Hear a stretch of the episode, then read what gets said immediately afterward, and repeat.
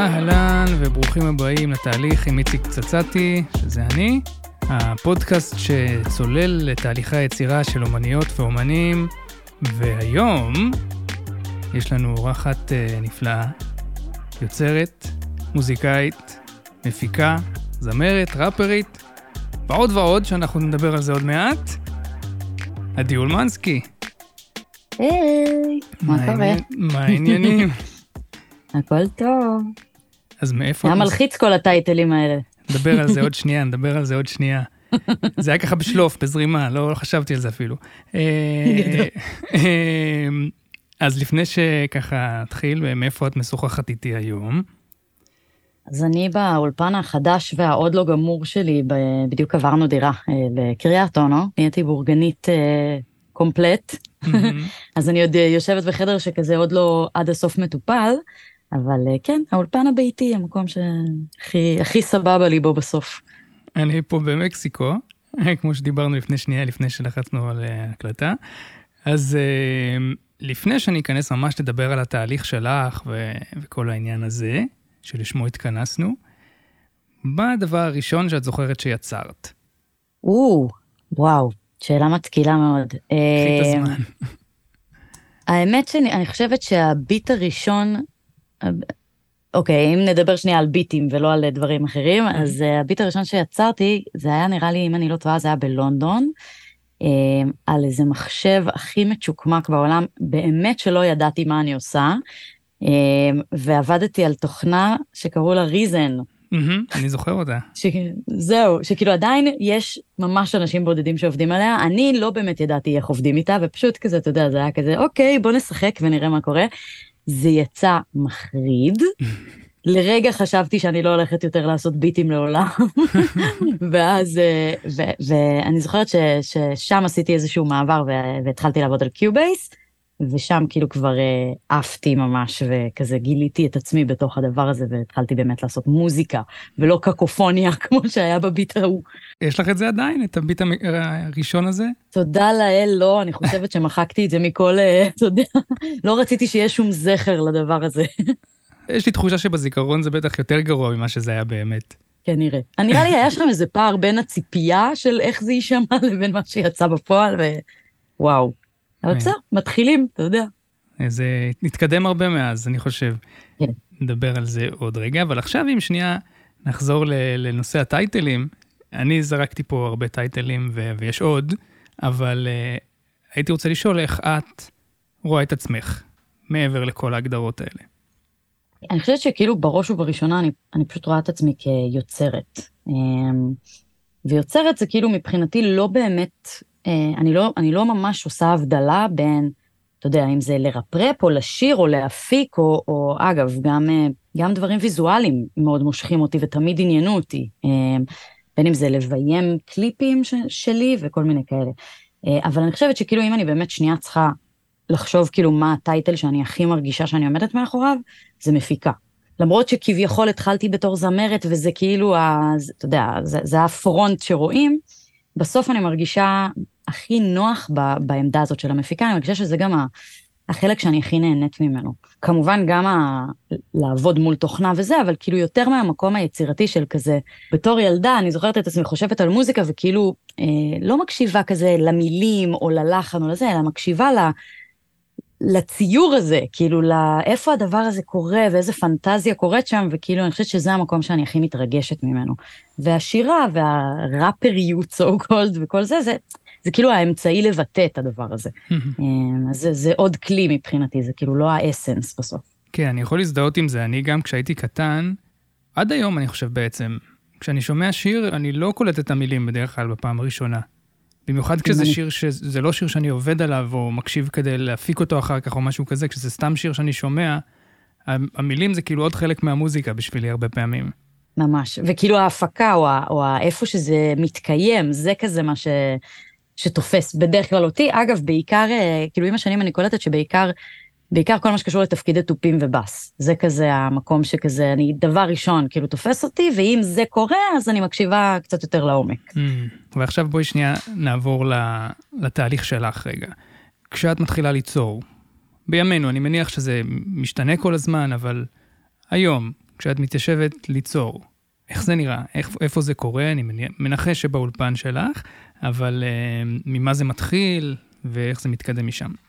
אז האמת היא שאני אני, כאילו עם השנים הבנתי שאני צריכה כמה דברים כביכול שיקרו כדי באמת להגיע לאיזה מקום שאני מצליחה ונהנית אה, ליצור. ואחד, זה, זה קודם כל אה, קצת לא ליצור. תקופה.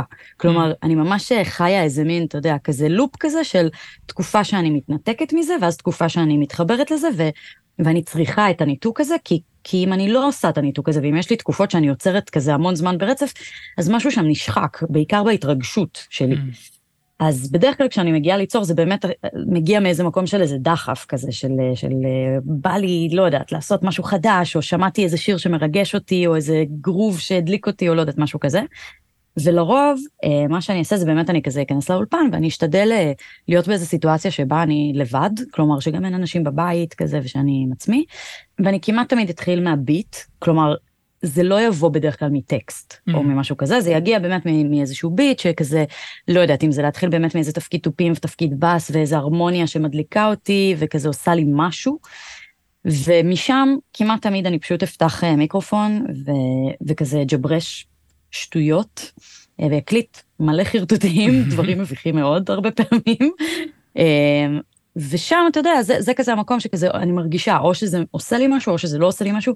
זה, זה כאילו, זה מצחיק, אני ראיתי פעם איזה סדנת אומן של שקל, אה, שהוא דיבר על הרגע הזה של ה... אני לא זוכרת איך הוא קרא לזה, אם הוא קרא לזה האלוהות, או הדבר הזה שכאילו פתאום אתה מרגיש שהקסם קרה. Mm-hmm. וכאילו כמה המקום הזה, זה בעצם כל מה שאנחנו מחפשים, וזה קורה בעיקר כשאני לא חושבת, ואני לא מתעסקת במה כן ומה לא, ומה נכון, והרמוניות, וזה, אלא פשוט כזה שנייה עושה שטויות. Mm-hmm. ומשם בעצם כאילו מתחיל התהליך היותר מעמיק של כזה, אתה יודע, של אוקיי, עכשיו בוא נדייק את הדבר הזה. אני ראיתי שסיפרת במקומות uh, שהתראיינת, וזה על, על נעיד על שיר הפער. דיברת קודם גם על הפער, אנחנו בטח נדבר נכון. על זה נכון. עוד, על הקטע הזה, שהוא באמת יצא כמעט כולו בפרי סטייל. כן, האמת היא שזו הייתה תקופה כזאת אה, ממש אה, לא, לא סבבה בחיים שלי, היה לי כזה לא טוב עם עצמי ולא מצאתי את עצמי ולא הבנתי כזה מה, למה דברים לא עובדים כמו שאני רוצה שהם יעבדו. זה היה מאוד בהקשר של הקריירה, אה, ואיזה תסכול אינסופי כזה של כזה, אני רוצה להיות פה ואני לא פה, אני, אני פה, ו, ואתה יודע, ואתה כל הזמן כזה קם, וכאילו, אתה קם בבוקר ואתה אומר, אוף, למה שוב אני לא פה? למה שוב אני לא פה? ואז אמרתי לעצמי, כאילו באיזושהי, באיזושהי נקודה כזה של, אם תמשיכי כל הזמן לחיות את הפנטזיה הזאת של מה שחלמת, אז כל יום תקומי בבוקר ותרגישי שה, שהחיים שלכם כישלון, כי את תמיד מפנטזת על משהו שכל כך רחוק מאיפה שאת נמצאת בפועל, שזה כאילו את עושה לעצמך עוול. Mm. ואז באותה תקופה באמת כאילו מהמקום הזה של התסכול פשוט נכנסתי לאולפן ובאמת עשיתי את הדבר הזה של סתם איזה מין תפקיד גיטרה הכי פשוט בעולם, אין שם כלום, כאילו, זה הכי מינימליסטי שיש. ופשוט פתחתי מיקרופון והייתי בכזה מקום דארק, שבאמת יצאו מילים כל כך כנות, אה, שמה שהיה הזוי שם זה שכאילו סיימתי את הטייק, הקשבתי ואני כזה הייתי, הייתי כאילו בעצמי בשוק מזה שכל כך הרבה דברים, אתה יודע, פתאום אני מספרת שם על התיכון, ועל איך הייתי הזמרת של השכבה, וכל מיני דברים כאלה מגוחכים, כאילו, ואז כאילו פתאום אמרתי את זה, כן, אבל משהו באמת הזאת הוא כזה, אתה יודע, לא מתנצל ולא, ולא מהונדס, mm-hmm. ש, שהרגיש לי שכאילו גם אם זה נורא נורא נורא חשוף, אז, אז אני מרגישה שאני צריכה ללכת עם זה as is. אז כמובן שאחרי זה עשיתי קצת דיוקים למילים ו- וזה, כן. כאילו, ו- ו- וקצת שיפצתי, אבל באמת אני חושבת ש-95% מהטקסט היה פשוט uh, בטייק הג'יבריש הזה. מדהים. שהוא לא ממש יצא ג'יבריש בסוף, הוא פשוט יצא, כן. כן, פשוט היה לפרוק. לי זה אף פעם לא היה משהו שבא בקלות. כאילו, מילים זה היה תמיד החלק הכי קשה בתהליך. כאילו, כן. הפקה, זורם, הכל כיף, טקסט, מאתגר. אז פה באמת בפער, כאילו משהו, משהו, אתה יודע, זה כנראה באמת היה נושא ש, שבוער uh, בליבי. אז אני אשאל עוד משהו שאולי לוקח את זה צעד אחורה, נגיד לאנשים שלא מורגלים בלעשות את הפרי סטייל הזה, איך אתה יכול להביא את עצמך למקום הזה שאתה מרגיש מספיק בנוח, לפתוח מיקרופון ופשוט לשפוך ולשחרר את, ה, את הפחד הזה אולי שיש מלטעות, מלעשות משהו שהוא לא יפה. אז זה קטע שאתה אומר את זה, כי אני, אני בעצמי הייתי במקום הזה לחלוטין. כלומר, במשך שנים, אפילו, אתה יודע, בתור נערה מוזיקאית כזה, אני זוכרת שבכל דרך אפשרית, נגיד, הייתי נמנעת מלג'מג'ם עם אנשים. Mm. אוקיי, נכון? תמיד בגיל הזה יש כזה, יאללה, אתה בא לג'ם, אתה בא לג'ם. אז אני נמנעתי מזה באופן חד משמעי, כי הפחד שישמעו אותי מזייפת אותו אה, או שפתאום אין לי מילים או זה, זה היה משהו שלא יכולתי להתמודד איתו. אגב, זה הרבה מהסיבה שבעצם בכלל הפכתי להיות מפיקה, כדי שאני אוכל לשבת עם עצמי באולפן, ואין אף אחד ששומע ואף אחד ששופט. Mm. אז כאילו, אני יכולה להגיד שבתכלס מה שעוזר לי זה באמת, אחד, להיות עם עצמי בבית. זה לא רק להיות בתוך החדר לבד, זה גם לדאוג שאין אף אחד מחוץ לדלת. Mm. כי גם אם זה בעלי, שאני שרופה עליו ושמע אותי עושה באמת כל כך הרבה דברים מביכים, עדיין, כאילו, כדי שאני אוכל להיות במקום הבאמת שליו ו- וטהור הזה, אני חייבת להיות uh, בידיעה שאף אחד לא שומע. כן. Uh, ואני אגיד מעבר לזה שלי מאוד עוזר גם uh, לעשות את זה עם אוטוטיון. Mm. Uh, ואז, אתה יודע, האוטוטיון, גם אם בסוף אני אקליט את זה בלי אוטוטיון, ואני אשיר כאילו נורא נקי, האוטוטיון נותן איזה ביטחון של כאילו, אני לא מתעסקת עכשיו בלזייף או לא לזייף, אני מתעסקת בלהיות מחוברת לאיזה מקום מאוד עמוק. להתרגש ממה שאני עושה רגע, ו- ולהיות, ולחשוב על מה אני רוצה לספר, ולא על, ולא על להיות הזמרת הכי טובה טכנית. אה, ואני חושבת שזה משהו שפתח לי עולם. אתה יודע, גם הרבה פעמים אנשים אומרים, רגע, אבל בהופעה, להופיע עם אוטוטיון, כאילו, אז, אז כבר הזמרים הם לא זמרים. זה לא מעניין אותי אם אני כאילו מדויקת או לא מדויקת, מעניין אותי האם אני מצליחה אה, לגעת עם הסיפור שאני רוצה לספר בבן אדם שיושב בקהל. זהו. אה, וגם בתור מאזינה, זה לא מעניין אותי אם שמו אוטוטיון או לא שמו אוטוטיון לזמר. לא בהופעה ולא בהקלטה, זה לא מעניין אותי. אה, אני מבינה למה אנשים מסוימים לא מתחברים לזה, זה בסדר, זה עניין של טעם. אה, אבל לי זה ממש עוזר, קיצור, בתהליך הזה. זה מעניין, כי באמת העניין של להקליט כשאת שומעת את עצמך עם אוטוטיון, זה באמת להשתמש בזה ככלי, אפילו מעבר לכל מה שדובר כבר על אוטוטיון, זה באמת ליצור לעצמך מקום בטוח של... לא לפחד לזייף באמת. זה גלגלי עזר, ממש. זה כאילו, יאללה, בואי שנייה, בואי שנייה, בואי שנייה כאילו תהיי בדבר ולא, ב, ולא בטכניות, לא בטכניקה. ואני אומרת, המקום הזה, הוא, הוא לא רק שהוא יצר לי ביטחון ב, ביצירה ובלא לפחד, אתה יודע, לשחק, הוא גם גרם לי להלחין דברים שונים ממה שהייתי עושה בלי האוטוטיון. כלומר, mm. אתה יודע, פתאום האוטוטיון כזה, הוא טיפה מוביל אותך בתוך mm. הסולם, אז אז פתאום יצאו לחנים שכאילו, אני כזה, אה, מגניב, כאילו לא חשבתי על זה, זה מין קרה בטעות. כאילו היה משהו נורא כיפי, כי אמרתי, טוב, גם אם אני מעצמי, נגיד, לא הצלחתי להעביר רעיון, אז האוטוטיון עזר לי. הוא כזה דחף אותי לאיזה איזה מקום אחר, כאילו. מגניב. התהליך שלך השתנה לאורך השנים? מבחינת הסדר של הדברים? כן, כן. אני חושבת שהמון שנים ניסיתי לבוא, כאילו, מהמקום הכזה, אני אקרא לזה הקלאסי של כזה, כותבים שיר, אז יש מילים, ואז מלחינים, ואז מפיקים. ולא הבנתי למה אני לא, לא נהנית. כאילו, לא היה לי כיף, אתה יודע, אני כזה, אוקיי, מה, למה כל התהליך הוא כזה מרגיש סיזיפי ונורא, כאילו, אני כזה, טוב, אני רוצה לכתוב שיר, אז אני מכריחה את עצמי, וכזה, הכל כזה נורא לא, לא באיזה פלואו של, של, של הנאה. וכמה שזה מצחיק. וכזה, וכשפתאום ניסיתי לבוא הפוך, ואמרתי, רגע, בוא, בוא נתחיל מהסוף, בוא נעשה איזה ביט שיעשה לי וייבים. אחרי זה איזה ג'יברי שפתאום יעשה על מלודיה, תדבר אליי, תעשה לי משהו, תגרום לי, לא יודעת, אם אני מזמזמת אותה יום אחרי, בלי מילים, בלי כלום, אז כאילו, אז משהו בה עובד. כן. ובסוף לצקת את הטקסט, ומשם כאילו, פתאום אני כזה, וואו, איזה, מוזיקה זה כיף. כאילו, כזה, שכחתי שזה אמור להיות כיף, הדבר הזה. פתאום יצירה הפכה להיות משהו שהוא גם, גם בא לי בקלות פתאום. Mm. אחרי המון שנים שזה הרגיש לי כמו מין מאבק כזה, צריך לכתוב, צריך זה, פתאום זה כזה, וואי, איזה כיף זה ליצור. זו אה, נקודה סופר חשובה, העניין של הכיף. לפעמים אה, אפשר לשכוח אותה. ממש, גם בתחום הזה שהכל, אתה יודע, זה כזה להתאמן וזה ונה נה נה. מהר מאוד כאילו שוכחים שזה גם אמור להיות הנאה. כן, זה בסופו של דבר זה מה שאנחנו רוצים לגרום ל, ל, למי ששומע את זה, אז אם אנחנו לא מרגישים את זה בעצמנו, אה, המילה הנאה אולי היא, היא טיפה אולי מבלבלת במובן הזה, כי אם עושים משהו נגיד שהוא מאוד כואב או מאוד... אה, עצוב או מה שזה לא יהיה, אז אולי זה לא הנאה, אבל אני כן עדיין רואה בזה משהו שכאילו גורם לך לאיזושהי תחושה טובה, נכון, או תחושה נכון. חיובית של פורקן, של שחרור, של, של אה, להרגיש משהו טוב, ו, ובעיניי זה נורא נורא חשוב. כאילו, תמיד כשאני עובד על פרויקטים, מה שזה לא יהיה, זה משהו שהוא נורא חשוב לי, לראות שאנחנו לא נכנסים למקום שאנחנו מרגישים שזה עבודה שלא בא לנו לעשות, גם אם היא קשה. ממש. כן.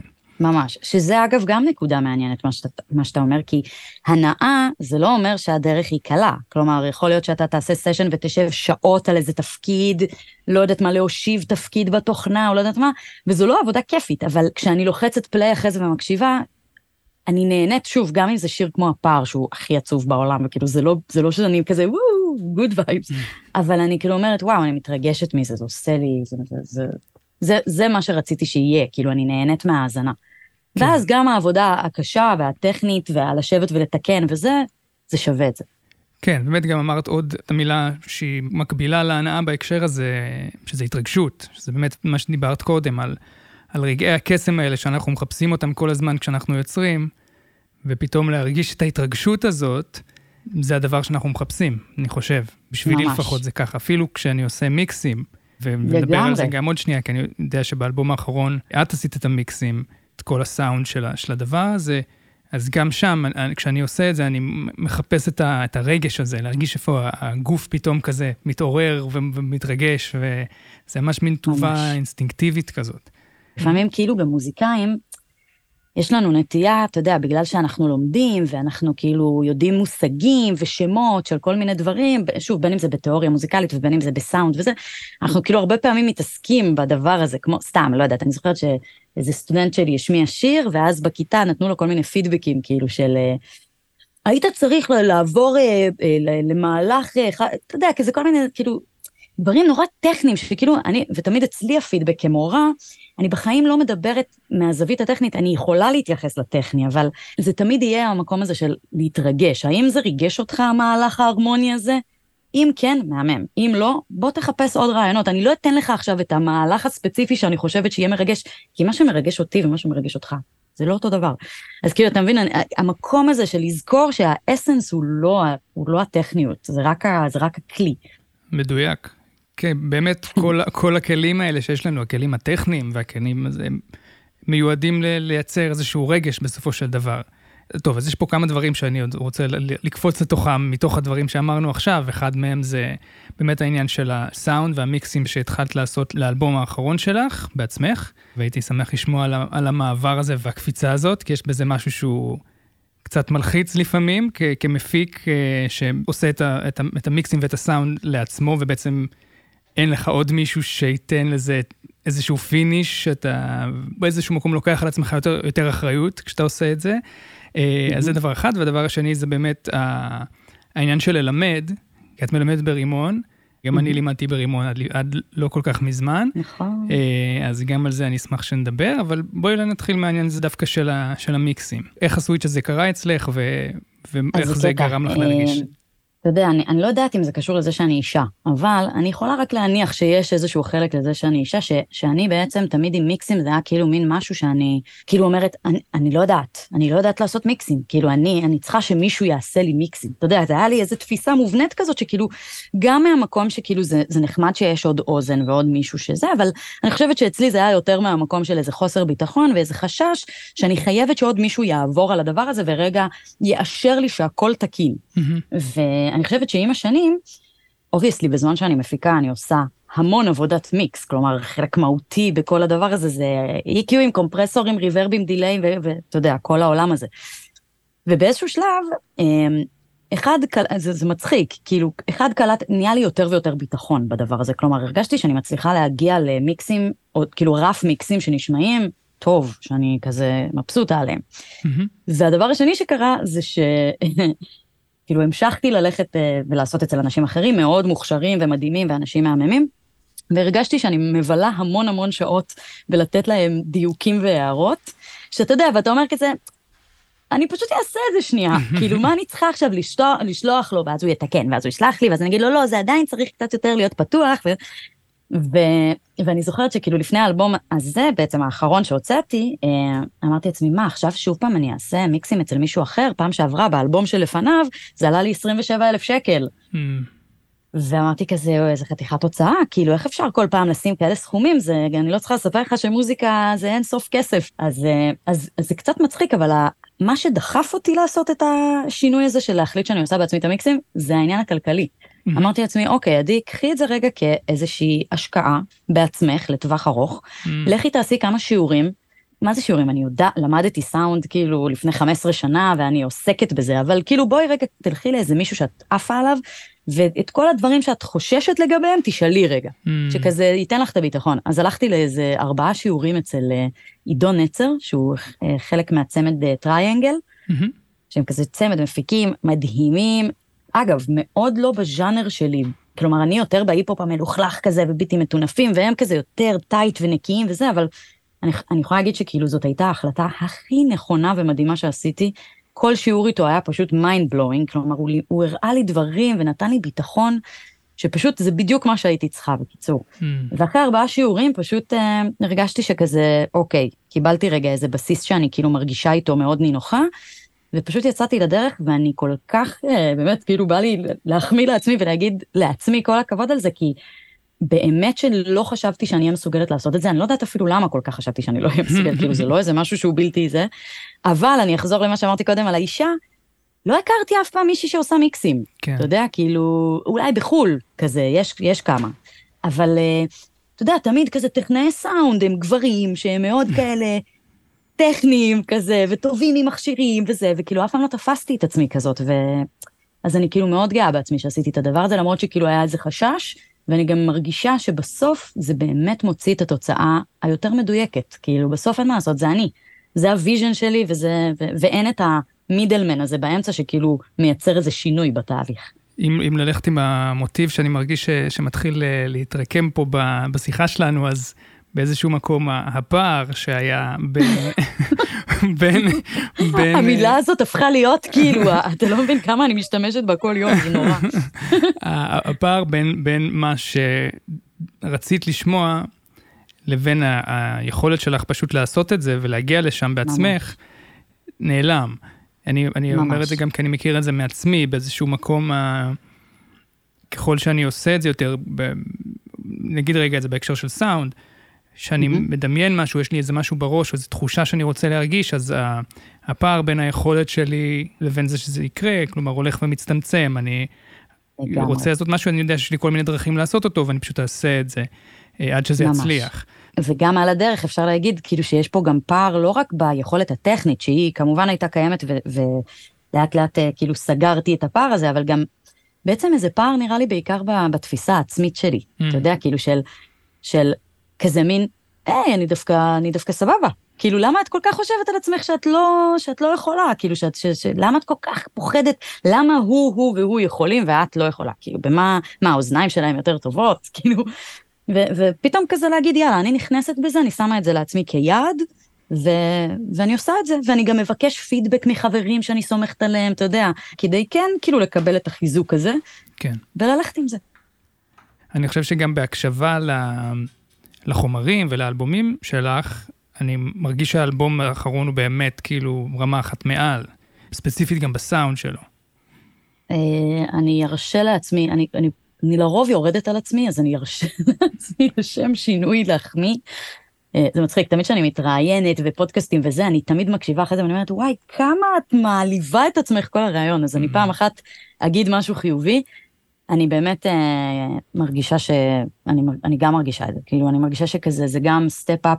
אגב, גם ברמת הסאונד, אני גם מרגישה שברמת הטקסטים, כאילו, מין לקחתי כזה פרויקט ואמרתי לעצמי, עדי, יאללה, it's time to level up, בואי תעשי מוזיקה שאת היית נהנית להקשיב לה, ומוזיקה שאת היית נהנית להקשיב לה, יש לה ביטים חריפים ו...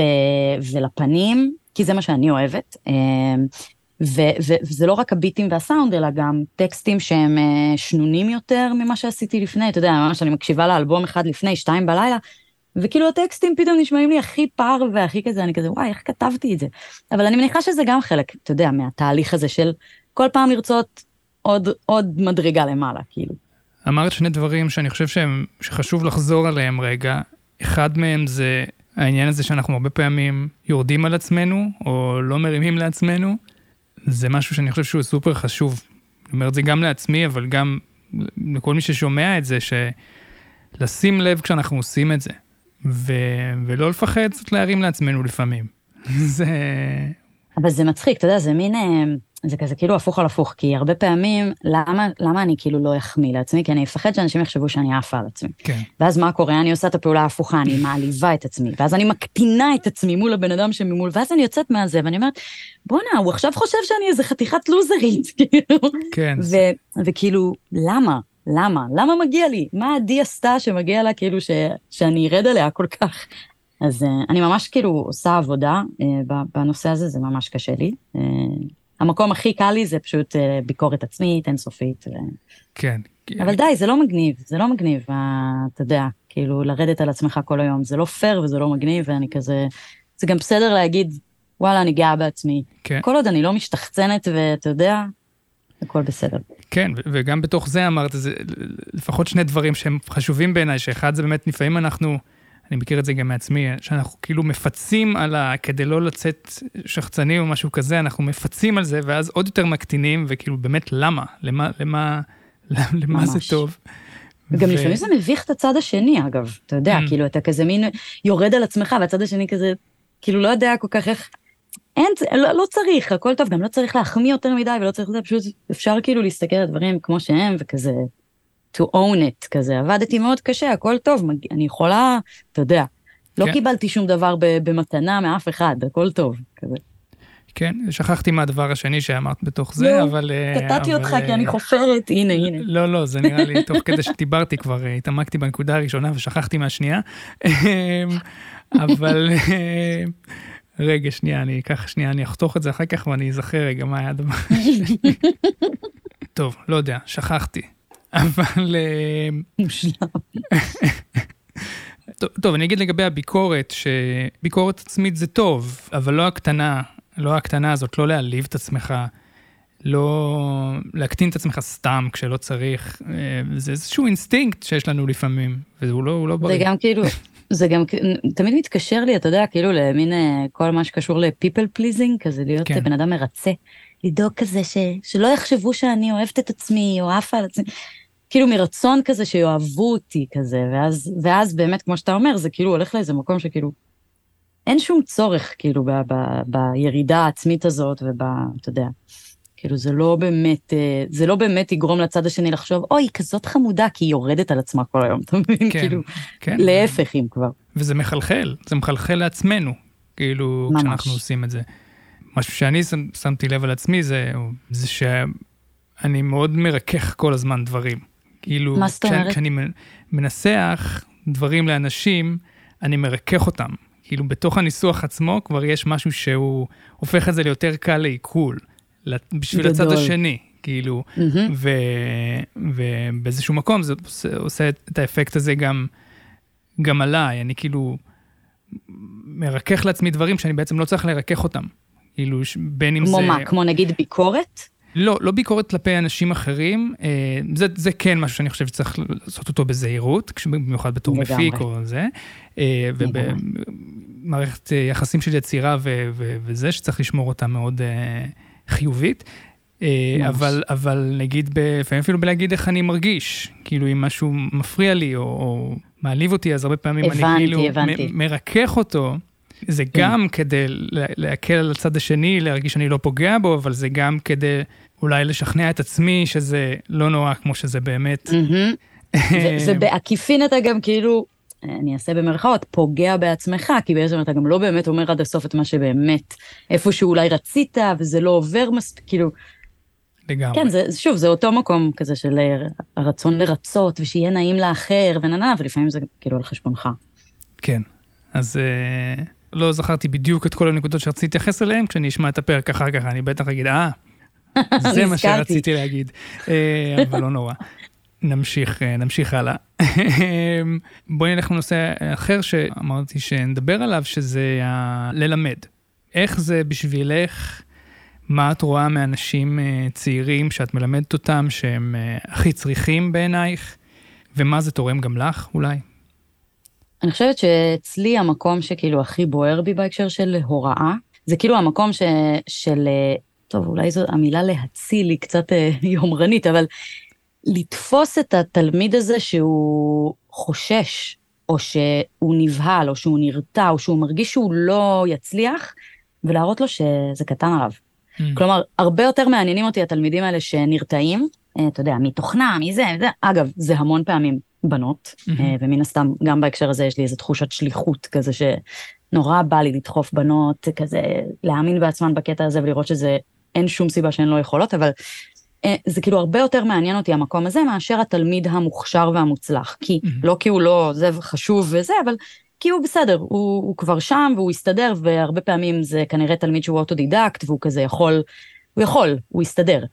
יותר מרגש אותי באמת אה, לקחת מישהי שכזה לא חשבה שהיא תצליח ולהראות לה כזה תראי 1 2 3 4 זה הרבה יותר פשוט ממה שזה נראה כאילו מרגיש לי שהרבה פעמים בלימודים של אה, הפקה וסאונד ותוכנה אני לא רוצה להאשים את, את המין הגברי בזה, אבל, אבל אני אגיד שהרבה פעמים מורים, מורים, לא יודעת, במהלך הדרך, בוא, לא היו לי מורות, אז היו לי רק מורים. כן. אבל אה, קצת יש איזו נטייה כאילו לסבך דברים, כאילו, לבן אדם שהוא בלי שום רקע, זה יכול להיות כאילו מאיים. כן. אז אני, אני תמיד מרגישה שכאילו ה, ה vibe שאני מביאה, ומה שחשוב לי, זה להיות הכי בגובה העיניים אה, עם התלמידים. גם ברמת ה, ה, איך אני מסבירה, כלומר מאוד מאוד מאוד פשוט, אין לי שום רצון להרשים אותם עם הידע שלי, אני ממש לא שם, זה לא, ואני חושבת שיש איזו מחלה כזאת לפעמים אצל אה, מורים שחשוב להם להראות שהם יודעים וזה. המטרה שלי בסוף זה לגרום לבן אדם להתרגש, שוב, אם אנחנו חוזרים לעניין הזה של להתרגש, להתרגש מליצור. אה, לא מהמקום הטכני, מהמקום של כזה להניע אותו ליצירתיות ולהראות לו, להזכיר לו שזה, ששוב, שזה כיף. שהוא יגיד, וואי, איך בא לי לחזור הביתה ולעשות עכשיו ביט, או לא משנה, או לכתוב טקסט, או... ואגב, זה גם מתבטא במקום של כאילו, אני מדברת מאוד בכנות. כלומר, אני יכולה לדבר על הצדדים הכי מסריחים במקצוע הזה, אתה יודע, מול סטודנטים, ולהגיד להם, תשמעו, וזה חרא, וזה מעפן, וזה זה, וזה פה וזה שם, וגם לדבר על עצמי, כלומר, אה, כן, ואני בחרדה שלא יהיה מספיק קהל בהופעה, כלומר, אני לא מציגה את עצמי כאיזה מישהי שהיא תמיד מוצלחת, ותמיד יודעת, ותמיד זה, כן. ואני חושבת שזה גם מה שמייצר לי חיבור די עמוק עם הרבה מהסטודנטים. מדהים.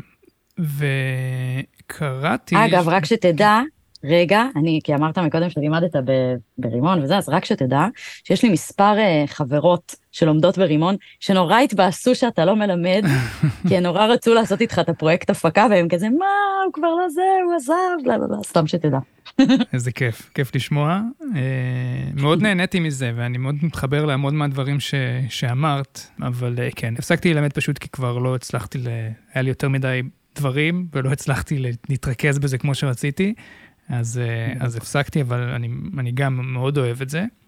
כן, ואני מרגיש שהרבה פעמים באמת מסבכים דברים יותר מדי, ו, ואנשים חושבים, במיוחד כאילו בקטע של הפקה, חבר'ה צעירים חושבים שהם צריכים ציוד מסוים, או שאם הם לא יודעים את הדבר הספציפי הזה, אז הם לא כשירים, לה, כמו שדיברנו על המיקסים, נכון, לא כשירים לעשות את זה. ו, ובאיזשהו מקום זה, זה פשוט לא נכון. כאילו, אתה לא צריך כלום. ממש. במיוחד היום, שיש לך את כל הכלים בקצות האצבעות והכל על המחשב שלך, אז אתה לא צריך כלום. אתה יכול עם המינימום... עד היום האולפן שלי הוא, הוא כנראה פחות טוב מהאולפן שיש לכל אחד מה... הצעירים האלה שלומדים אצלי. ואין לזה שום משמעות, זה מה שמדהים. כאילו, זה בסוף לא אומר שהמוזיקה תהיה, זה כאילו כל כך, אתה צודק. אגב, זה מצחיק, אתה יודע שהיום דיברתי עם איזה מישהי שרוצה ללמוד, ואז היא אמרה לי, אני בדיוק אה, מתחילה ללמוד פסנתר, ואני כזה עדיין לא, אני כאילו ממש בהתחלה וזה, ו- ואני חושבת שאולי אני לא אוכל ליצור מוזיקה. אז אמרתי לה, אני אגלה לך סוד? אני עושה מוזיקה 15 שנה, אני לא מנגנת על אף כלי. עכשיו, האם הייתי רוצה? הייתי רוצה. כאילו, מה זה לא מנגנת? אני מנגנת אה, באמת, מאוד מביך. כאילו, אקורדים אה, מרובעים הכי, הכי basic שיש, כאילו, על קלידים, ו... שני אקורדים בגיטרה, אני לא יודעת לנגן. וכאילו פתאום הייתה לי מחשבה על זה עם עצמי, שיש אנשים שהם אומרים, טוב, אני רק צריך ללמוד פסנתר, ואז אני אוכל ליצור.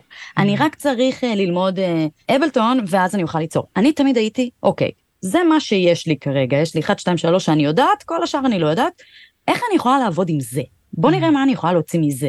ואגב, דווקא מהמקום הזה, ש, שיש לי חוסרים so called, כאילו אני לא יודעת דברים מסוימים, זה גרם לי לחפש דרכים יצירתיות לעשות את המוזיקה מבלי לדעת. Uh, סתם אני אתן דוגמה, אני לא יודעת לנגן פסנתר, אז אני אביא חבר שאני אעשה איתו איזה סשן, והוא ינגן לי מלא ג'ימג'ומים וסתם יעשה שטויות, ואז אני אחתוך מזה חתיכות ואני אעשה מזה ביט. אתה מבין, אם, אם בוער בך היצירה, אז, אז כל הדברים האלה הם כאילו, הם לא, הם לא מה שיעצור בסוף.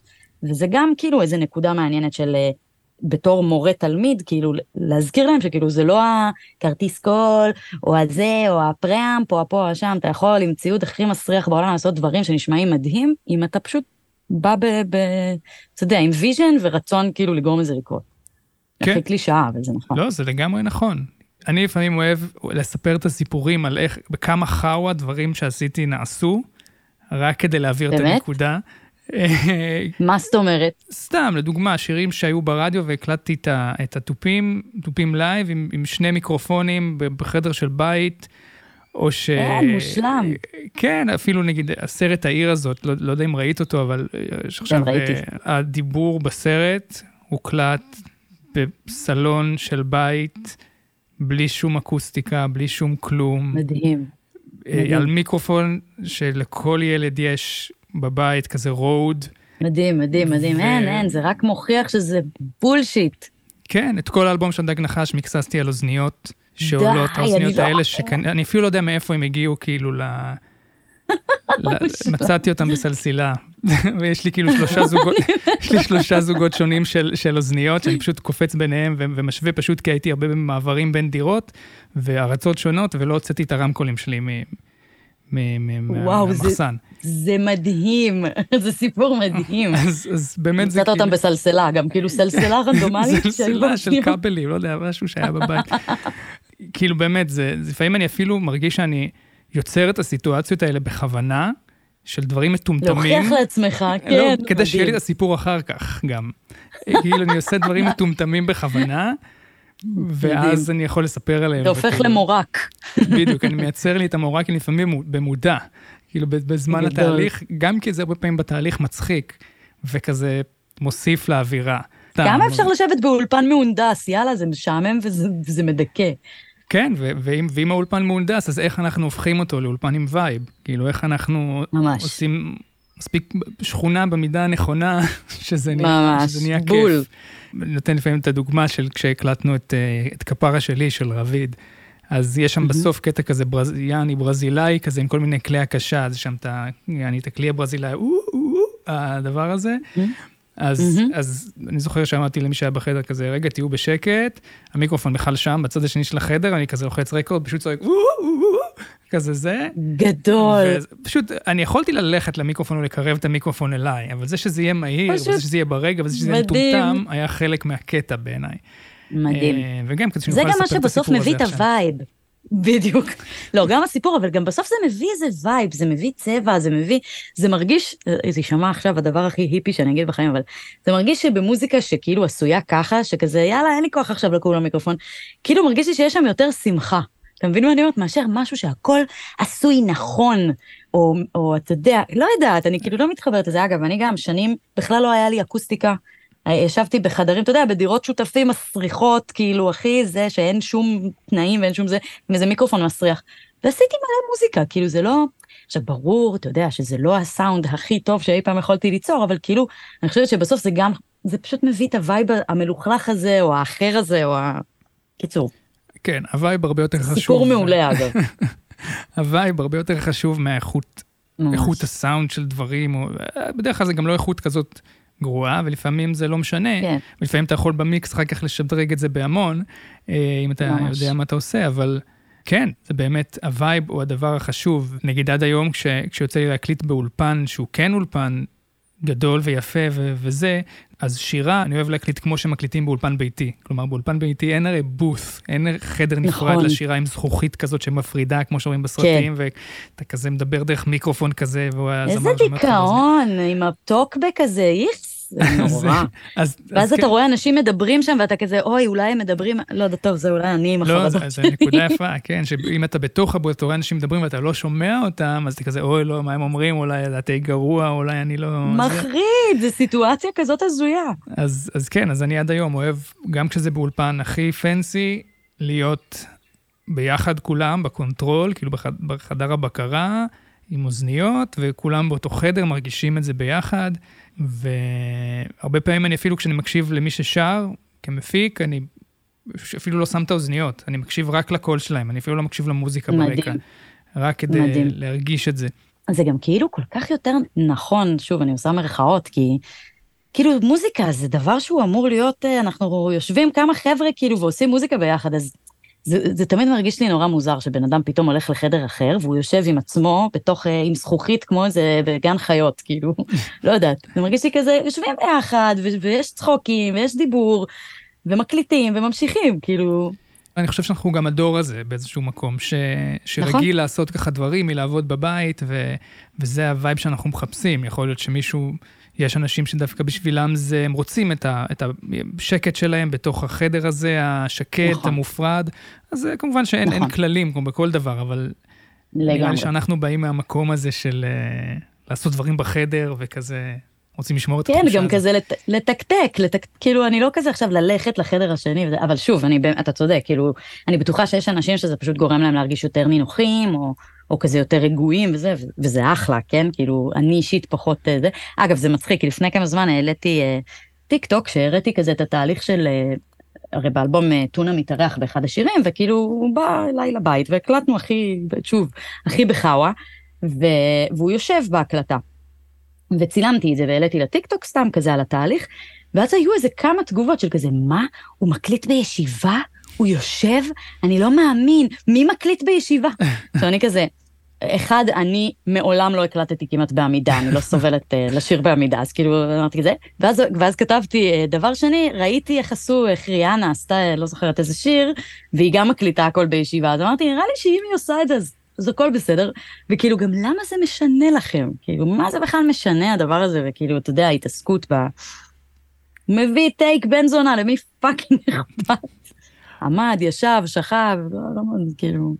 אז, אז עוד שנייה אנחנו באמת, אולי אני אשאל אותך על, על איך את אוהבת להקליט את השירה של עצמך, כשאת מפיקה לעצמך, עוד שנייה, אבל mm-hmm. לפני זה באמת נתייחס לנקודה הזאת, וזה בכלל, באמת, זה לא משנה, כששומעים שיר לא יודעים איך הוא נעשה. זה נורא כיף לדבר על זה, ובמיוחד בשבילנו המשוגעים לדבר, אה, ולחקור ולגלות איך עשו ואיך, ואיך אה, דברים אה, שאנחנו אוהבים קרו. אבל זה בכלל לא משנה, יש אנשים שמקליטים בשכיבה, על הגב. נכון, שזה מדהים, וואו. זה חתיכת יכולת. נדמה לי שמרווין גיי היה עושה את זה לפעמים, אני לא בטוח, לא תתפסו אותי במילה. אבל אה, זה... הוא גאון, הוא יכול לעשות... אה, כן, הוא יכול גם על הראש לעשות, כן, אבל... אה, ממש. אבל זה גם מוציא את הקול שלך אחרת, לכל דבר יש השפעה, וגם לפעמים זה באמת ה vibe. כאילו, יושבים בבית, לפעמים זה מרגיש מאולץ כזה, אוקיי, בוא, תקום, תעמוד, כן. תשיר, ולפעמים, נכון. והיו לי מקרים אחרים, שדווקא אמרנו, אנחנו רוצים את האנרגיה הזאת, להרגיש את זה כמו בהופעה. זה חייב להיות בעמידה. בדוק. אז... לא, גם אתה יודע, אם זה נוח לך בעמידה ומגניב לך בעמידה, פגז, כאילו, אתה יודע, אני יושבת עם פיג'מה באולפן, אין לי כוח לעמוד, זה ברמה כזאת, כאילו, כן. יאללה, איך, איך מביאים את הטייק ומתקדמים. כן, וגם אני מניח, בגלל שאת מקליטה את עצמך, ועכשיו ניכנס לשאלה ש, שאמרתי, אז זה מאוד נוח פשוט לשבת מול המחשב, עם, מול המקלדת, המיקרופון לידך, אתה פשוט טק טק טק טק, וכאילו מקליט, אז ספרי קצת על התהליך ממש. שלך אה, בהקלטה. אז בעיקרון זה, זה כאילו די אה, משהו שחוזר על עצמו, כמו רוב האנשים שעושים אה, משהו באופן שיטתי, כאילו יש לי כזה, אתה יודע, איזה צ'יין שירה, כלומר יש לי איזה כמה אפקטים די basic להקלטה, שהם כזה סבבה לי, אתה יודע, בין אם זה האוטוטיון, ואיזה EQ מאוד בסיסי, ואיזה שני קומפרסורים כזה שאני מרגישה כאילו שזה נותן לי איזה יציבות נחמדה ב... ב אתה יודע, בשליטה בדבר. ואני פשוט אה, מקליטה המון, המון, המון טייקים. אה, בחיים לא היה לי את הקטע הזה של כזה לרצות שזה יהיה one take, זה ממש לא מממ. הזה שלי, אבל, אבל כן שיהיה לי המון טייקים כזה, אתה יודע, לעשות מיליון חיתוכים ו comping. אה, בדיוק לפני כמה זמן הרי מה שמו אליי, אח של, נו, איך קוראים לה? בילי אייליש. כן. כן, שהוא, שזה איזה 87 טייקים, אז אני כזה, אני ככה, כאילו כמעט כל מילה היא מטייק אחר. כן, בדיוק, אגב, אמ, בפרק שהוצאתי לפודקאסט על השיר ולסים שאנן של הדג נחש, אז, אה, אז אני מספר שם בדיוק את זה, הקלטנו 20 טייקים של השיר, והטייק הסופי מורכב מהמון המון טייקים שונים, ואי אפשר לדעת את זה. ולמעשה זה נשמע יותר כמו טייק אחד אחיד מאשר כל אחד מהטייקים מדהים. הנפרדים האלה באיזשהו מקום. מדהים, ו... נכון, זה, זה לא קורה יודע. הרבה פעמים. כי גם הרבה פעמים כשאתה נותן טייק אחד מההתחלה עד הסוף, זה מעייף, ובתוך הטייק את מרגישים נפילות אנרגיה, כי אתה כאילו בלהחזיק. כשאתה חותך, אז אתה גם יכול לתת את הפאנצ'ים האלה, או להקליט מהבית השני, ואז יש איזו אנרגיה שנשמרת, שבאמת כאילו גורמת לזה בסוף להרגיש יותר, יותר כמו one take, כזה מההתחלה עד הסוף. אני חייבת להגיד אבל שכאילו בעיניי, מה שמדהים זה שבאמת, כמו שאתה עכשיו חשפת את זה, כאילו על שאנן, ו- ושוב, למה שכחתי את השם פיניאס. שלו? אח של... נכון, פיניאס. שהוא חשף את זה עליה, זה משהו שכאילו, איזה כיף שהוא קורה, כי הרי זה קרה המון שנים שעשו את הדבר הזה, שהיו חותכים ווקלים וגם טייקים של נגנים, ופשוט לא היו אומרים את זה, כי כאילו זה היה לא מגניב להגיד, אתה יודע, מהמ. כאילו, כי כאילו רצית שיחשבו שאתה הנגן הכי טוב, או הזמר הכי טוב. ואני אומרת, איזה כיף זה כאילו להפוך את, גם את בילי אייליש, הזמרת המטורפת, ושאנן סטריט, שהוא כאילו, מה, מה עוד לא נאמר על הבן אדם הגאון הזה, כאילו, אז, ולראות שכאילו, זה בכלל לא קשור לכמה הם טובים בלשיר או לבצע, זה קשור לאיך אנחנו מביאים take, שמביא מקסימום עניין ורגש. ואנחנו לא צריכים להתנצל על זה שזה חתוך, כאילו, אני חושבת שמשהו במקום הזה, המאוד פתוח שנהיה בעולם הזה של הפקה, עם הטיק טוק וזה וזה וזה, כן. זה מה זה מרענן, זה מה זה כיף. אגב, גם, גם אותו עניין עם האוטוטיון, כאילו, mm. אתה יודע, שפעם אנשים לא היו מודים שהם שמים, זה מגוחך, כאילו. היום זה כבר כל כך כזה, שוב, זה תלוי ז'אנר, אני מניחה, מן הסתם. אה, כן, וזה תלוי יצירה, נראה לי, כאילו, בסופו של דבר, זה, וזה עוד משהו אולי חשוב להגיד למי שמקשיב לנו, ו, ובאמת בעולם הזה של, של מוזיקה והפקה ו, ושל יצירה בכלל, מה שחשוב זה מה בסוף, איך בסופו של דבר היצירה הזאת מרגישה. הדרך אמורה לעזור ליצור את ההרגשה הזאת, וזה לא משנה אם זה משהו שאנשים עושים, אם זה משהו שנהוג לעשות, אם זה משהו שנכון לעשות, אה, אם זה משהו שמגניב לעשות. אה, בסופו של דבר, אתה רוצה שזה ייצר את הרגש כשמישהו נתקל ביצירה הזאת. אם זה אומר שהיית צריך להקליט כל הברה בזה בנפרד, זה לא משנה בלייב, מן הסתם, אתה צריך לשיר את זה בלייב, ואתה צריך נכון. להתמודד עם השאלה הזאת בנפרד, אבל נכון. ליצירה המוקלטת יש לה חוקים משלה, ו... ואתה צריך לעשות מה שגורם לה להרגיש הכי טוב, ואם להקליט הכל ב take אחד בלי לערוך אותו ולא כלום, זה מה שמביא לך את ההרגשה הזאת, אז מעולה, זה מה שתעשה. אז מהמם, ממש. אבל החוכמה היא, היא, היא לא, שוב, לא להתעסק בטכניקות, לא, לא לשפוט לפי הטכניקה אם זה טוב או לא טוב, זה בכלל לא משנה ואף אחד לא יודע. כלומר, המאזין הנורמלי בכלל לא יודע איך, איך מקליטים שיר. וטוב ממש. שכך, זה, זה לא משהו, כלומר זה מעניין וזה כיף, והנה אנחנו פה חושפים את הסודות מאחורי הקלעים ו, ושמחים לספר, אבל מי ששומע מוזיקה בסתם שיר ככה, הוא פשוט נהנה מהרגש, או מתחבר או לא מתחבר לרגש של השיר. זה הדבר היחיד נכון. שמשנה בסופו של דבר. ממש.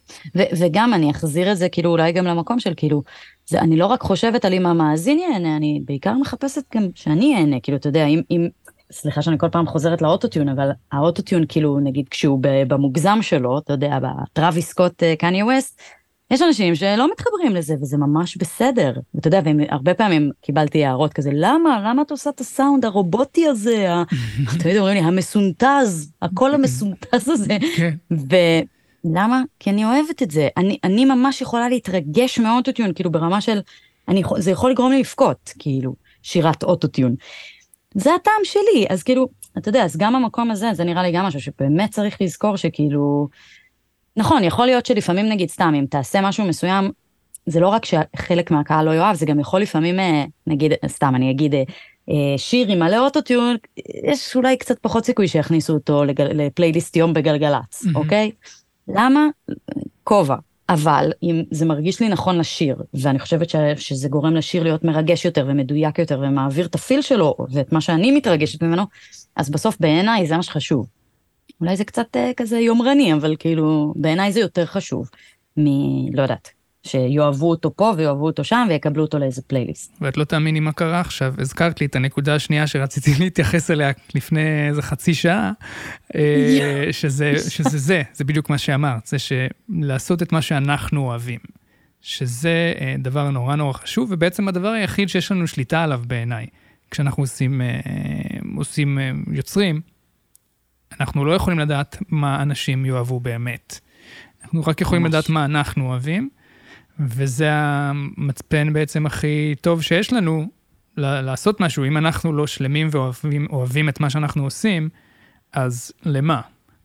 ובאיזשהו ממש. מקום, אם אנחנו אוהבים את זה, סביר מאוד להניח שיש עוד אנשים שיש להם טעם דומה לשלנו, שגם הם יתחברו לזה. זה יכול להיות מעט אנשים, זה יכול להיות הרבה אנשים, אבל כנראה שיש כאלה, והרבה פעמים כשאני מגיע למקומות שקשה להחליט, כאילו, האם לעשות את זה ככה, אז צריך לשים לב לשיקולים.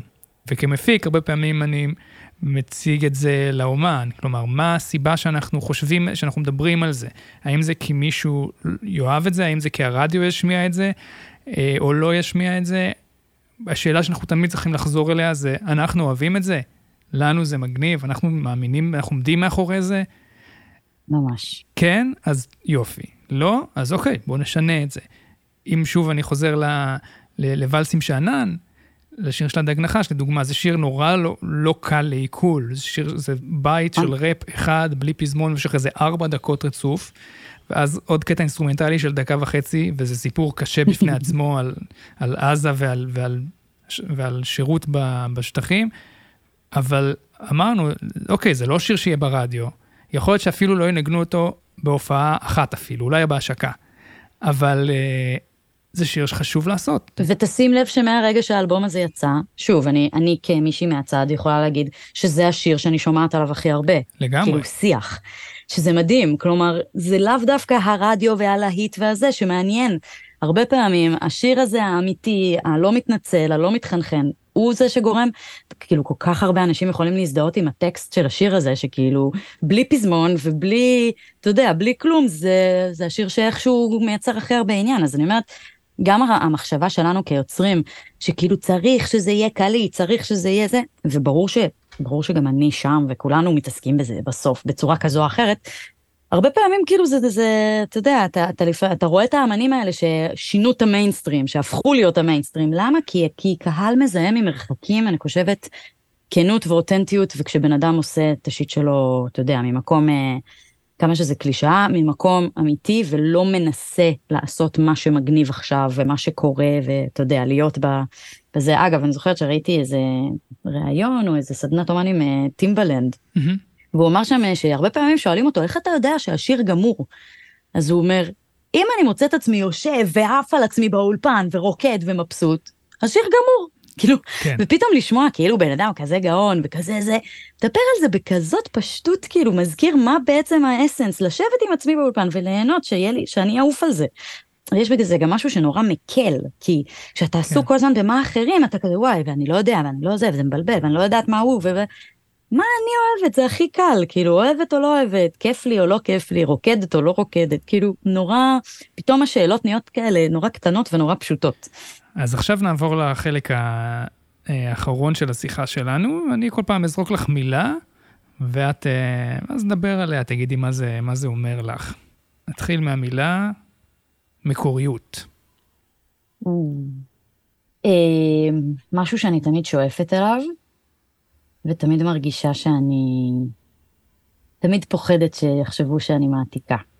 Mm, תרחיבי. או מושפעת מדי, סתם, אתה יודע, אתה תמיד, אה, אתה שומע משהו שאתה אוהב, ובא לך לעשות גם כזה, כאילו. ואז הפחד הזה שאוי, אבל זה יותר מדי, זה, כאילו זה יותר מדי האומן הזה.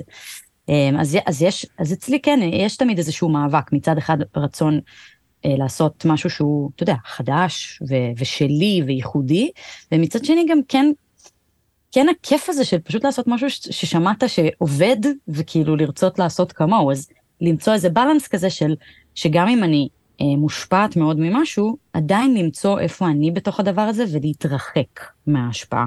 וזה אתגר, שאני כל הזמן כזה, אתה יודע, אה, משחקת איתו ומנסה יותר ויותר ללמוד להתרחק מהרפרנס. אגב, גם באלבום האחרון שלי יש שירים שכאילו, אני יודעת שאנשים לוחצים פליי על השיר פרארי ואומרים רוזליה. זה, אני יודעת את זה. וזה, וזה, גם, וזה גם נעשה במודע, כלומר, mm-hmm. אתה מבין מה אני אומר? כאילו, זה כן, חשבתי עליה כשעשיתי את הביט הזה, אבל אני כל כך אוהבת את השיר, אז כאילו, אז היה לי כזה שאלה שאמרתי, אולי אני לא צריכה להוציא את זה, ואולי זה... אז אמרתי, השיר כיפי, יאללה, הכל טוב, כאילו, נקסט. כן. אמ, אבל זה נקודה, נקודה רגישה. מעניין. אוקיי, אז אולי שנייה ניקח מזה אה, עוד מילה, שאמרת, רפרנסים. ורפרנסים למאזינים, אני אסביר, רפרנס בעולם שלנו של ההפקה, זה זה יכול להיות גם איזשהו, לפעמים מתחילים שיר ואומרים, זה הרפרנס שלי, או כמה רפרנסים לשיר, כלומר, יש את השיר הזה שאני אוהב, ואני רוצה לעשות משהו ב vibe הזה, באווירה הזאת, בעולם הזה. גם בעולם של, ה, של הסאונד, יש את העניין הזה כשעושים מיקסים ומעצבים את הסאונד לכל האלמנטים של השיר, אז אומרים, זה הרפרנס, אני רוצה שיר שיישמע בעולם הזה, או קרוב לזה, או, או כמה רפרנסים שונים לאותו שיר. אה, אז תגידי את הטייק שלך על נושא הרפרנסים, ואז אני אגיד אולי את שלי. אה, אני תמיד אה, מאוד אהבתי רפרנסים, כלומר תמיד אהבתי לעבוד עם זה, זה משהו שלי הוא פשוט עושה, זה, אני ממש מרגישה שזה מפקס אותי. כלומר, יש לי איזה כיוון שאני מבינה שאליו אני הולכת, ועכשיו, כשאני יודעת שאני כאילו הולכת לכיוון הזה, אני יכולה גם ללכת למקומות אחרים. זה נותן לי כמו איזה נקודת אה, כיוון כללי, ומפה אפשר לשחק. כשאין לי איזה רפרנס בראש או איזה משהו שאני מכוונת אליו, אני, אני כאילו קצת יותר הולכת לאיבוד. Mm. Uh, מצד שני, אני חייבת להגיד שאמנים שכאילו לא עובדים עם רפרנסים, יצא לי לעבוד עם כל מיני מפיקים כזה ש, שנרתעים מרפרנסים, זה מדהים בעיניי, אני כאילו, בא לי להשתחוות בפניהם, כי, כי זה באמת בעיניי פשוט הרבה יותר מאתגר. זה כזה עולם של אינסוף אופציות, וכאילו אין שום דבר שכאילו נותן לך איזה מגבלה so called. אה, מה, מה הטייק שלך המעניין? הטייק שלי זה שככל שהזמן עובר, אני באמת פחות נהנה מלהשתמש ברפרנסים, גם להפקות, כאילו כשאני מפיק, אז יכול להיות שזה גם איזה דפקה בראש שלי, של אני לא רוצה לעשות כמו זה או כמו זה, אבל כן יש לי בנק מאוד גדול של רפרנסים בראש, שמן הסתם מתבטא mm-hmm. בכל דבר. נראה שזה גם קשור פשוט לאיך שאני, וברגע שאני מנסה לעשות משהו שמזכיר משהו אחר, זה יוצא לי גרוע. אז אני חושב שבגלל זה גם אני כאילו לא, לא, לא בהכרח מנסה, או כאילו משהו ש... לעשות כמו משהו, זה תמיד יוצא לי גרוע. פשוט יוצא פחות טוב מהדבר המקורי, ואז כאילו, למה? אה, ובעולם, ובסאונד ובמיקסים, אני מרגיש שכשאני מנסה יותר מדי, לפעמים אני כן אקשיב קצת למוזיקה, כאילו לסבר את האוזן כזה, לראות שאני, שהאוזניים שלי מאופסות, נקרא לזה, אבל באמת כשאני עושה מיקסים, אז כשנותנים לי רפרנס, בדרך, הרבה פעמים זה גורם לי לפקפק באינטואיציה שלי. נכון, גם אצלי. ואז, במיקס. כן, במיקס, ספציפית. ו, ואז אני בדרך כלל, זה, זה, זה הורס.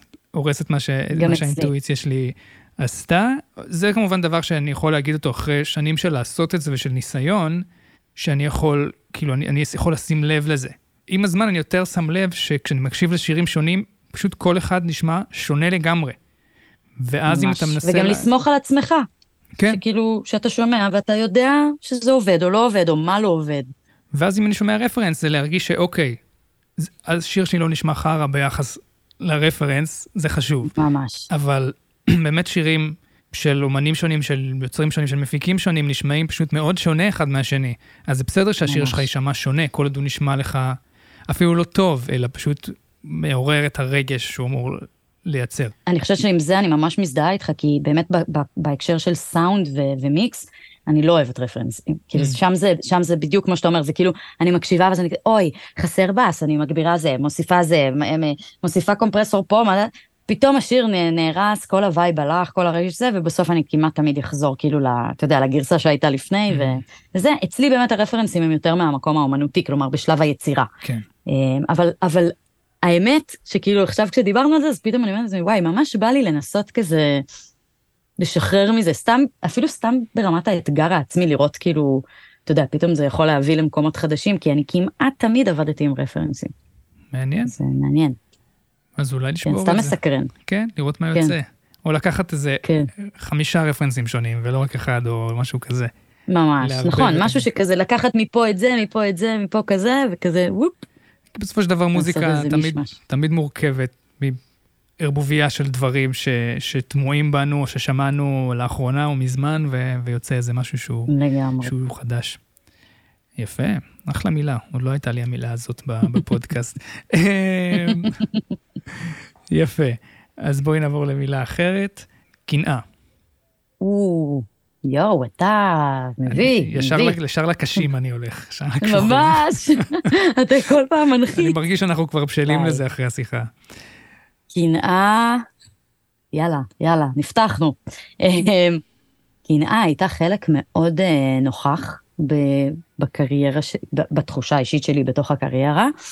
אמ, מול כל מיני זמרות שהרגשתי, ואני גם יכולה להגיד שמות וזה, כי אני, כי אני כבר כאילו באיזה מקום שאני אומרת, קודם כל, איזה כוח זה להודות בדבר הזה, שבו הרבה מאיתנו מרגישים בצורה כזו או אחרת, יש כאלה שיותר ויש כאלה שפחות, אבל אני חושבת שזה תחום תחרותי בסוף, זה תחום ש, שזה רצון לקבל הכרה וזה רצון לקבל אישורים, ולכן כאילו זה די אה, בלתי נמנע ש, שכאילו לא נרגיש את זה ברמה כזו או אחרת. אני הרגשתי אה, עם שתי אמניות, שאגב, אני מתה עליהן ועפה על מה שהן עושות, וזה גם obviously חלק מהסיבה שקינאתי, שאחת, זה כמובן נוגה ארז, שנוגה ארז התחילה איתי, כלומר היינו מופיעות באותן במות, וחולקות כזה ערבים משותפים, עדי אולמנסקי ונוגה ארז בחלוץ בבאר שבע, אתה יודע, כל מיני כאלה עם uh, עשרה אנשים בקהל, ופתאום לראות את ההתפוצצות הזו, זה עושה משהו, כאילו זה, אתה אומר, רגע, למה היא כן ואני לא, ומה זה אומר, ומה עליי, ומה אני עשיתי לא נכון, ולא בבא.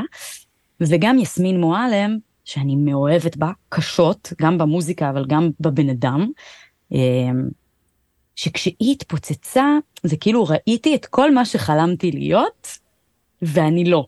אתה מבין מה אני אומרת? כאילו, כן, כזו, כאילו היל, הילדה המקובלת הזאת בבית ספר, שאתה, אני, כאילו, היא גם יפה, והיא גם שרה יפה, והיא גם מגניבה, והיא גם עושה בדיוק את המוזיקה שאני אוהבת, ואיך ש... כאילו, הכל שם היה כל כך וואו בעיניי, שכן, פתאום כמו ילדה קטנה, כאילו הרגשתי, וואי, למה אני לא, ברמה שלפעמים היה לי קשה היה לי קשה לשמוע שיר שלה ברדיו, כאילו כזה. כן. זה היה לוחץ לי על כל ה...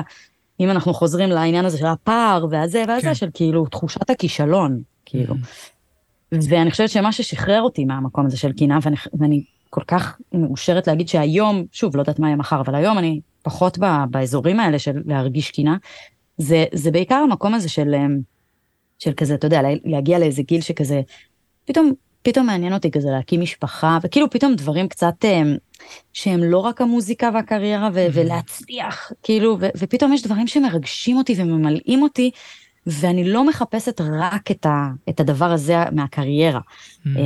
ואז פתאום, פתאום נהייתה איזה שלווה. והשלווה היא כאילו, הכל טוב, היא יכולה להצליח, והיא יכולה להצליח, והיא יכולה להצליח. זה לא אומר עליי שום דבר, זה דבר ראשון.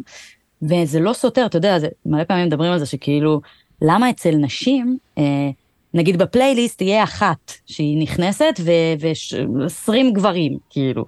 למה הם לא מרגישים שהם בתחרות? אולי הם כן, ואני לא יודעת, אבל כאילו בראש שלי זה מרגיש שכאילו אצלנו הבנות, אנחנו בתחרות, ו- וזה בולשיט, וזה חרטא, כאילו, ו... וואי, אני מקללת מלא כל הפודקאסט הזה, אני מקווה שזה בסדר. טוב מאוד, בטח, זה רצוי. כן, אוקיי, אני כזה וואו.